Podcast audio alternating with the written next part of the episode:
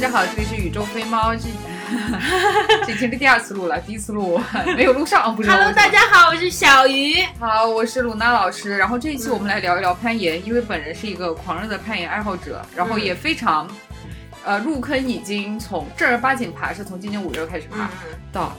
现在录的十一月，已经六个月了，嗯，就是它已经成为一个爱好了。我跟大家说一下，他真的非常爱，因为有一段时间他跟我说，他只要约会男生他就去攀岩，他只要约会男生他就去哎，攀意思岩。就是那个男的只要约我，我就说我什么也不干， 嗯要么你就过来跟我攀岩，我可以教一下你。嗯，那你是怎么开始攀岩的呢因？为我第一次去岩馆就是跟一个男朋友，然后可能在他看来不是。好了，好，我自己其实回顾了一下，为什么会做这个选择，是因为我是一个，我当时就觉得我跟他不太可能成，但是我很喜欢他，嗯所以我就想，我就要最大化的利用我跟他在一起的时间，嗯要做一些即便我们两个不能成，但是对我来说依然依然有价值的事情，嗯，那就排掉了看电影、喝咖啡、逛街这种就这些对于一般女生来说都是有价值的。对我来说毫无价值，就是这个价值是在于呃，就因为看电影，呃就是如果说你跟这个人没成，嗯嗯你至少学会了一个新的东西，啊，那那些只是消费， 对对，但那攀岩是些。有价值的。对，攀岩是有有价值的。你要就是我其实是在利用它啊，因为我从来没去过，没有它的话，我我也不可能去那啊个岩馆。再加上其实，呃，他是一个就是极限运动爱好者，他还去登山什么的。听上去他也很危险，啊攀岩也很危险。他除了你这种对他来说有兴趣的，就是新的东西以外，嗯很不可能把他叫出来。啊，这个是我后来我自己也成为极限运动爱好者，我体会到， 就除了这个之外，其他的都没有什么感觉了。因为你的你的阈值提高了，嗯这个当然这是一个攀岩带来的负面影响，我之后会再说哈。嗯呃，但是你要我回顾，我就是我以一个现在已经一个算是一个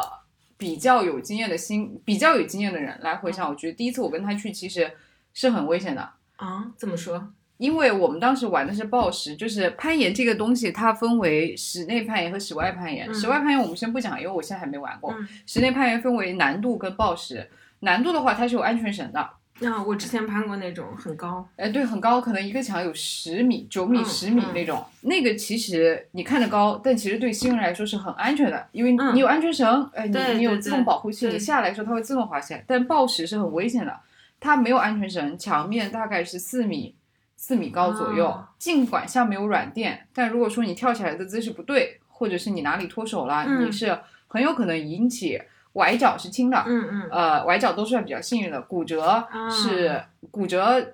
也很常见。我前段时间看到一个是脊椎骨折，对，它是脊椎压缩性骨折，嗯这个我们可以之后再聊。的， 对，呃然后我以前啊给人家攀岩的建议，我会经常跟他们说，哎，你要你要去玩的话，我可以带你。但嗯现在我对于很多女生，我跟他们说，如果你们要去攀岩，你先买一个岩馆的初次体验卡，嗯那样的岩馆的教练会教你一些比较基本的动作。嗯因为根据我的回顾， 爬得好的人，嗯攀岩攀得好的人，他也不一定会教，是的，是嗯的他也不一定有这个安全的意识。是的，因为他体能和那个呃技巧已经到一个很高的地步了。对他到这个地步了，就是你你那种技术流，他已经很高的强度，他不知道我们这些初初极级爱爱好好者者， 到底有哪些难 点。对对对他他对他也不他也不理解，所以我嗯其实回顾起来，我觉得第一次我跟他去爬，然后他也没有教我下落，就那些什么都没教，我觉得很危险。那你怎么下来的？我爬下来，那手滑什么的，哎，不是对，就那也更很危。险。我后来再去上海四爬的时候，我跟我的那个研友和她的男朋友两人一起，然后她看见我这样爬下来，她男朋友就说你这样其实真的很危险。后来被逼不带，我开始就开始学。学学跳跳下来来啊，哎，我为什么不敢跳起来也很神奇，因为我其实很恐高。四米高的那个对你来说太高了，你上去的话，你上次去过，嗯你再挂在上面，尽管你因为我没有到那个最高的地方，我只是到 中间。你到中间嗯就已经开始害怕了。是的，是的，对，因为你那个时候腿离地大概一米的时候，大部分人就会开始害怕，对其这就其实还挺危险的。所以听上去很危险，所以为什么你就是他给你带来什么，你怎么爱他？我感觉可以从生理跟心理两个部分讲。啊生理的话，就是老生常谈，可以套在任何运动上。嗯为什么这么爱这个运动？它让我的身体变得好看了。嗯，我开始发，它也很有趣，它像是一个游戏一样的，是的，是的，因为他你有要各种各样的挑战。对各种各样的线路，你要动脑子，你要想你大概应该怎么上去对。然后呢，它其实是个无氧运动嘛，它带来的肩背、手臂线条的凸显是远远比健身房里头效率要更高。嗯嗯，背很好看，你你给我看过 你后来拍的视频，哎，对他肌肌肉就好，然后但是在这里跟大家讲一下，攀岩并不减肥，好吗？ 我们有一个也有，他说我自从攀岩之后重了十斤，可能是可能是因为我爬完之后每天都去吃宵夜，是的，是的，减肥还是要靠少吃。然后我觉得心理上的对我来说，他对我来他给我带来的改变是最大的，这也是为什么我建议所有女生都去试一试攀岩。嗯因为攀岩可以把你变成一个豹子，它会帮你完成你的社会化，嗯，让你更能够适应这个社会的生存。挑战，对我想讲一下，就是我觉得很多女孩都是跟我一样，从小的家里的教育是按照那种名门淑女去嗯，教育的。弹钢琴啊，跳哎古典舞啊，什么对，之类学的一，门乐器啊，嗯形体要好，啊然后你要变成那种得体，嗯然后你，对资源不争不抢。嗯，但说实话，要就是我温柔，哎，温 柔大方，不要说他妈的脏话。但是说实话，你只要工作过，你就发现这一套在工作上完全行不通。通，对，工作是要有资源的，你要去对抢这个资源，你要去是争这个资源。是，啊、我们不并不是鼓吹你要就是摒弃所有人什么，但是你是需要有技巧的。你看见这个机会，你要去争取、去争夺，你要要有变通的技术。因为很多人，特别是女性，她觉得争抢是一件很没有面子的事情，，对她会因为争抢而去贬低自己，对，他会因为自己有这种想法而贬低，这就对导致你在职场上你就是上弱不势去群体。你是弱势群体，你生存的资源和空间就很小。是的，是的，这个是有一段时间让我很痛苦的事情，因为我的本性，大家听我说话也听得出来，我就是一个阿尔 法。对，因为我的本性其实完全不适合去做一个就是贝塔这种很温柔的那个人，是的，是的。但是你靠攀岩，你就会变成一个阿尔法。我来解释一下为什么啊。嗯首先是攀岩有三个特点，第一个你要先做观察，嗯，每一条线路到到底应该怎么出手，你是要去读线，就是你要去分析这个问题。智商的提升，对智商提升，然后呃，你你要看好，就是观察这个形势之后呢，嗯，你才能去上墙。啊然后上墙的时候，你每个点到点之间，你发力要很充分，嗯，你不能畏缩。你畏缩的话，你抓不住那个点，你就掉就下要来了。一嗯击即中，对，你要一击即中才行。然后第三个就是你你要明确的知道自己的能力上限在哪里，因为你如果贸然去尝试那些超出你能力范围的线路，你很容易受伤。啊。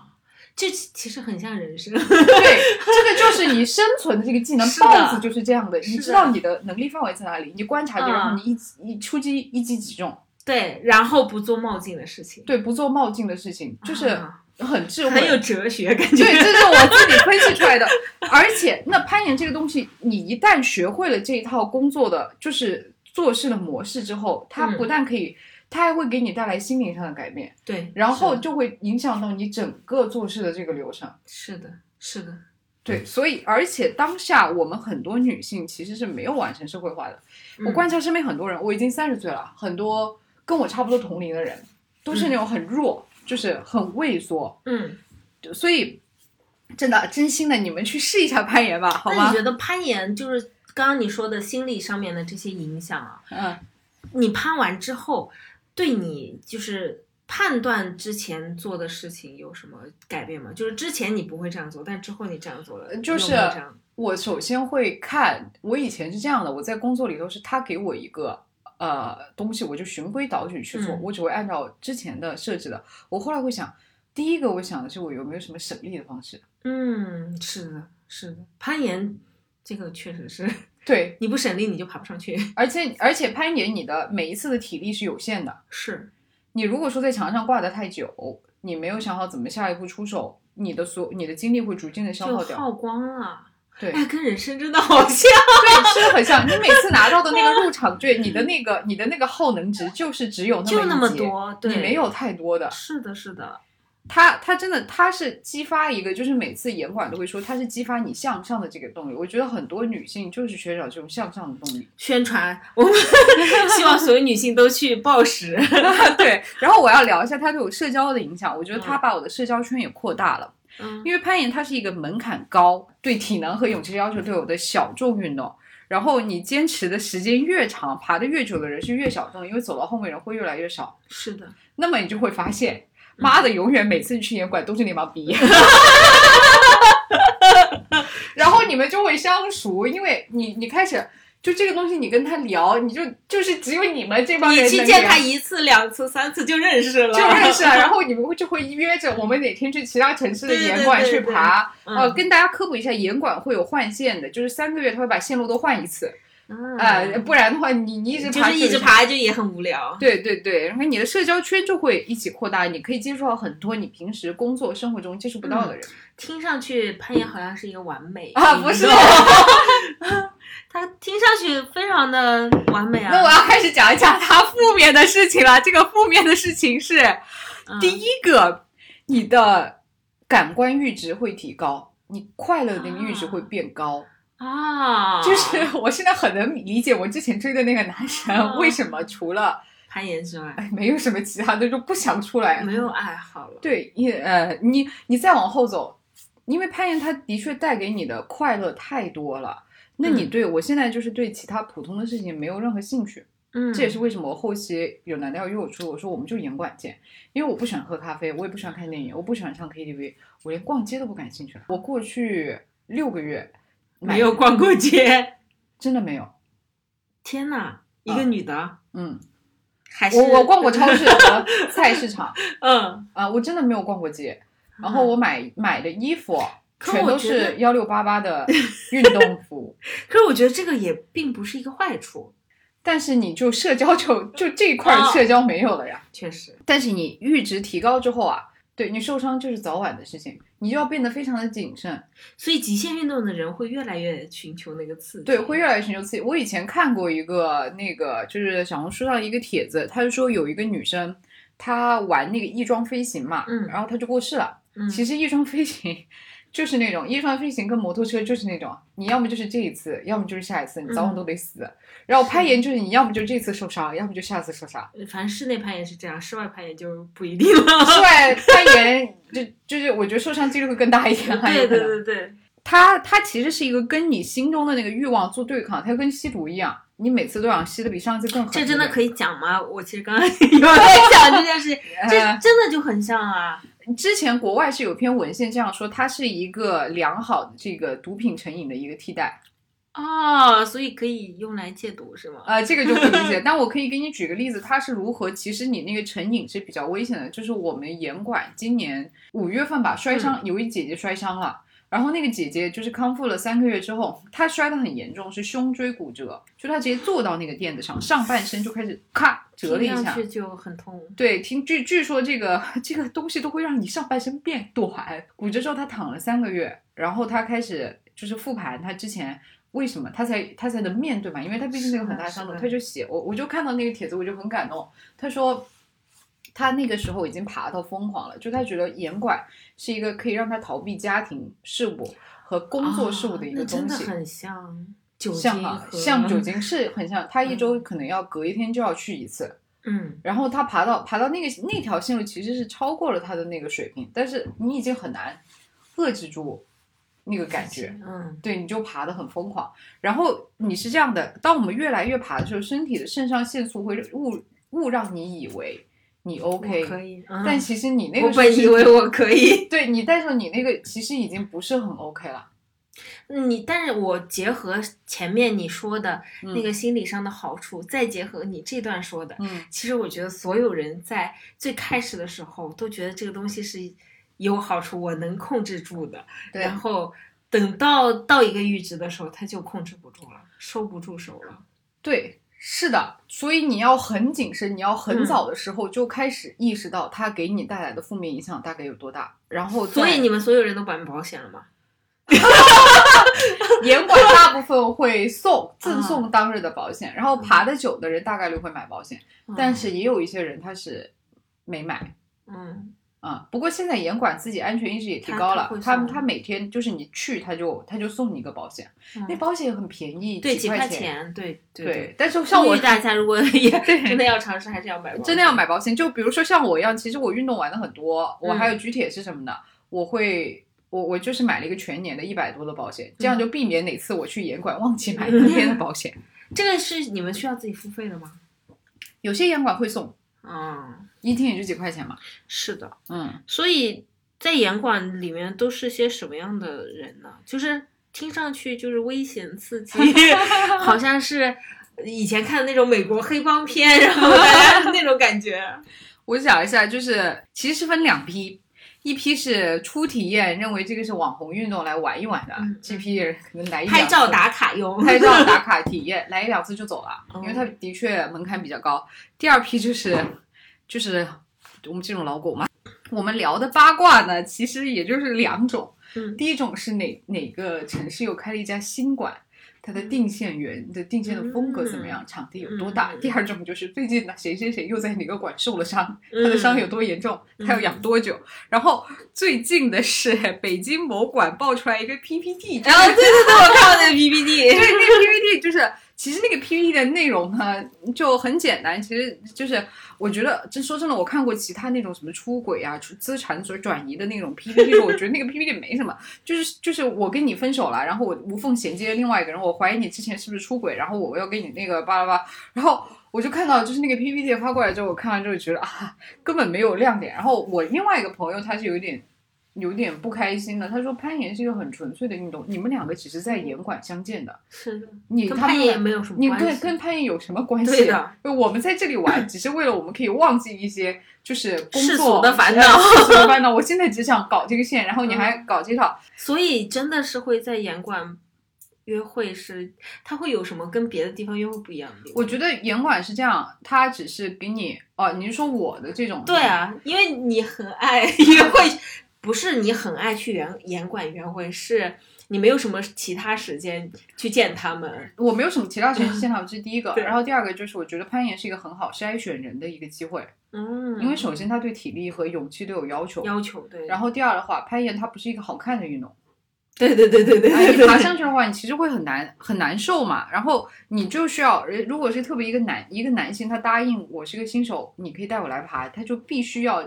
就是 承担那部分虚荣心被碾压抹灭 的那个 碾压的感觉这个过程。然后对我说实话，我一个都没成。我后面后面那种约会，首先我说那你来攀岩吧，这个就筛掉了一大部分。嗯，但是我我现在持续性还在跟我攀岩的人都成了我挺好的朋友，嗯，就是他可以检验一下你这个人有没有勇气，有没没有耐耐力、心，耐心。嗯，虚荣心高不高？嗯，我觉得这些都是很重要的男人的品质。对，非常重要。做朋友的品质也是这样的。对，对我跟对他也想的也很清楚，就是你的人生除了我以外，不太可能有人愿意带你去爬了嗯嗯嗯啊！你要么就把握好这次机会，你去体验一下。，这样的话，尽管你可能不喜欢我，我也不喜欢你，可嗯，你你可以喜但是欢你攀可以岩，尝试一哎个你可以新试的。 一试哎我是一个新的哎感觉一个你活动是呃严管推广 大使，也反的。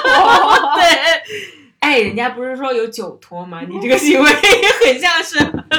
严管托，然后我我我刚漏掉了一趴，我还要再嗯想讲一下我在攀岩时候遇到的那个危险啊，在这里给大家泼一下冷水啊，嗯就是呃，就是我有一次爬难度的时候，嗯我爬之前跟我妈吵了一架，然后我上去的时候我就没有很仔细的检查我的那个卡扣，等我下来的时候，我才发现那个安全扣没有扣紧，它你只在爬是难度吗？对它只是搭在了哇那里。如果说安全扣在上面松了，那好危险啊！那我就死了，真的，啊，哦、绝绝逼我就死了。所以大家不管在进行什么样的运动之前，就都需要保持一个心理能量的健康状态。 就是你真的得反馈检查，你越爬到后面，你的安全意识越要提高。真的真的，就像蹦极一样。对，因为我们我们看那种国内国内的比较大的那种攀岩的大师，他们已经是大师级别了，嗯他们去挑战野外攀岩、徒手攀岩，这个也是会遇到危险的。就是死不死的问题，而且很多时候，这个事情就是跟当时的心理状态有关。影响很大。对，因为你心理状态不好，你会影响你做决策嘛，然后一个小小对的对决对策的对差对别，可能就会是的就会影响你做一些什么样的事情。是的，一定要保持一个平稳的心态。就是你越攀的话，你必须要，你看它就不只是一个运动的事情了，嗯它牵涉到很多。 嗯，就包括你对自身的那种了解什么，它它到后面变成了一个，我真的觉得很像是一个你很喜欢的工作了。工作，嗯，听上去很累。就是你要，是你热爱的一个事业，我可以这样想吧，啊、就可以是可你以是可以终身去执行这个东西，但是是基于你，你慢慢的你积累越来越多、越来越多姿势，你会形成自己的一套方法。嗯就这个方法，像我之前说的，它会把你变成一个阿尔法，变成一个豹子。嗯你开始可能会很激进，在很多事情，但后来你就会慢慢收着，就是你想激进它的时嗯哎也候就有激个进。过程。嗯我现在基本上是，我已经有一套自己的避免受伤的方法。哦，是什么呢？能分享给大家吗？呃，爬之前一定要热身，爬之后一定要放松，嗯爬伸然后爬。就是当我觉得我还有还有力气摸最后一把的时候，我就不摸了， 我就是爬难度。那样的话，就是说风险是最小的。嗯然后每次爬完，我都会复盘一下我今天的状态、精力怎么样，然后判断一下我下次的强度要不要往上。，可是我觉得以你这样的行事风格的话，做什么可我的确做什么都能做好。然后，呃，我再提一个 点，就是我攀岩久了之后，我一开始呢，我攀岩，我约人去攀岩是为了是为了脱单嘛。嗯，我现在已经不想脱了，为什么呢？是什么让你改变了？ 一方面哈，我觉得呃，我觉得是我有一个大的生活目标上的调整。嗯，就我不认为它是一个重要的事情，是的，不不要以我从我我已经把它从我的人生目标中去掉了，嗯我不会为了这件事情去而做一去些对做一些行为，对，就是能遇到很好，不遇到也不行，因为因为那个我有一个思考，我觉得人的终极目标啊是要过上高质量的生活。对，所有都是为了更好的生活。对我其实已经单身很多年了，我不嗯觉得这有什么不适应。我有段时间很频繁的找伴侣，是因为我我感觉社会需要我有一个这样的伴侣。是社会需要吗？我觉得可能只是自己觉得社会需要。对我自己嗯觉得社会需要，我妈嗯觉得我需要，嗯嗯，然后我就去找了，我在里头投入大量的时间跟那精力。我觉得也并不快乐。那个段时间的你我不，快乐，嗯， 嗯，就你有段时间给我的感觉就是，今天我要去跟谁谁谁约会啦，然后我约会的状况是什么，就他很像用攀岩的那个 心态去约会，你知道吗？呃，事先先做好那个计划，哎，然后、你这个阅读好对 方的见 profile 啊，见面了之后呢，又跟人家呃实际的沟通，尝试一些新的技巧，然后呢，结果就是结尾之后还要复盘一下， 就觉得亲密关系搞得很累。 对我真的觉得很累。然后我真的在认真的思考，我到底需不需要？因为我有个朋友，他跟我说了一句话，嗯他就是很惊讶的知道我单身很久之后呢，他跟我说是这样的：如果呢你没有觉得不舒服，那你就是不需要。嗯然后我就想，哎，对我是不需要。我觉得，然后我就开始回，为什么社会上都认为你一个成功的女性，你必须要有一个好的 partner，是，因为他会认为这是通过高质量生活的一个手段。那我嗯现在反过来，我觉得我有很多的手段可以去达到这个目标。我在这个时候我就想问啊，嗯就是你也说了，攀岩对你来说改变真的很大，嗯，然后攀岩也给你带来了很多的，就是你觉得有了它之后，你不需不太需要一些嗯亲密关系了，嗯，但是我会在想啊，其实我认识你的时候，你就是用这套 模式或者流程去面对很多事情的。嗯，所以有没有可能不是攀岩改变了你，只是攀岩让你印证了你的这个工作流程， 而而它很适合你，又能给你带来快乐。有可能。嗯我没有说我不不需要这个亲密关系，我只是说不太需要，可能世俗意义上认为我需要的那种亲密关系或者生活模式。，是的，我想通一件事：第一，我真的不想结婚。我也是的。 对， 我真的他妈的不想结婚。这个是我今年我真的想的很明白，因为我遇到一个我特别喜欢的，我都不想跟他结结婚它也是一个新的东西，然后它它甚至是一些违反一些世俗传统认为你应该去做的事情，就是会觉得女生攀岩很凶，女生不应该有肌肉，嗯啊，是，但当你尝试了之后，我觉得他感觉他是一个帮我打开自我，就是，哎，我尝试这个东西，我觉得还不错，我喜欢了，我喜欢上这种感觉，然后我嗯就有更多的勇气跟信心去探索我自己到底想过怎么样的一种生对活。对，探索自己其实是终身命题。对嗯，我上次我就想到我之前，我就以一个这样的故事做结尾啊，也就是嗯昨天我在、前天还是昨天我在小红书上刷到，是一个日本女生发的帖子，她说我现在什么都有，我有嗯房子，我有狗，我有一个儿子，我有很爱我的老公，但我还是觉得不快乐。嗯然后下面就很多人产生共鸣，然后有一个人就跟他讲，因为这是社会认为你应该有的，对，是会觉得你应该这样就快乐。可能你的目标就是想一个人生活在野外。 对，有可能。是那的我觉得攀岩就是一个你尝试一个你之前从来没有试过的东西，对，说不定你可以发现，哎，它哎，我其实想过是另外一种生活。 其实我觉得所有人都应该多尝试一些生活方式，就多尝试一些你之前认为没有尝试过的东西，也许你哪一天就会发现，突然发现，嗯其实我喜欢在北极钓鱼呢。 对，或者你突然发现，我根本不喜欢在互联网里头做事，，对，我就是喜欢去当一个图书管理员呢。祝愿你的心愿达成，好，谢谢，好，今天今天这期节目就到这里了，拜拜，拜拜。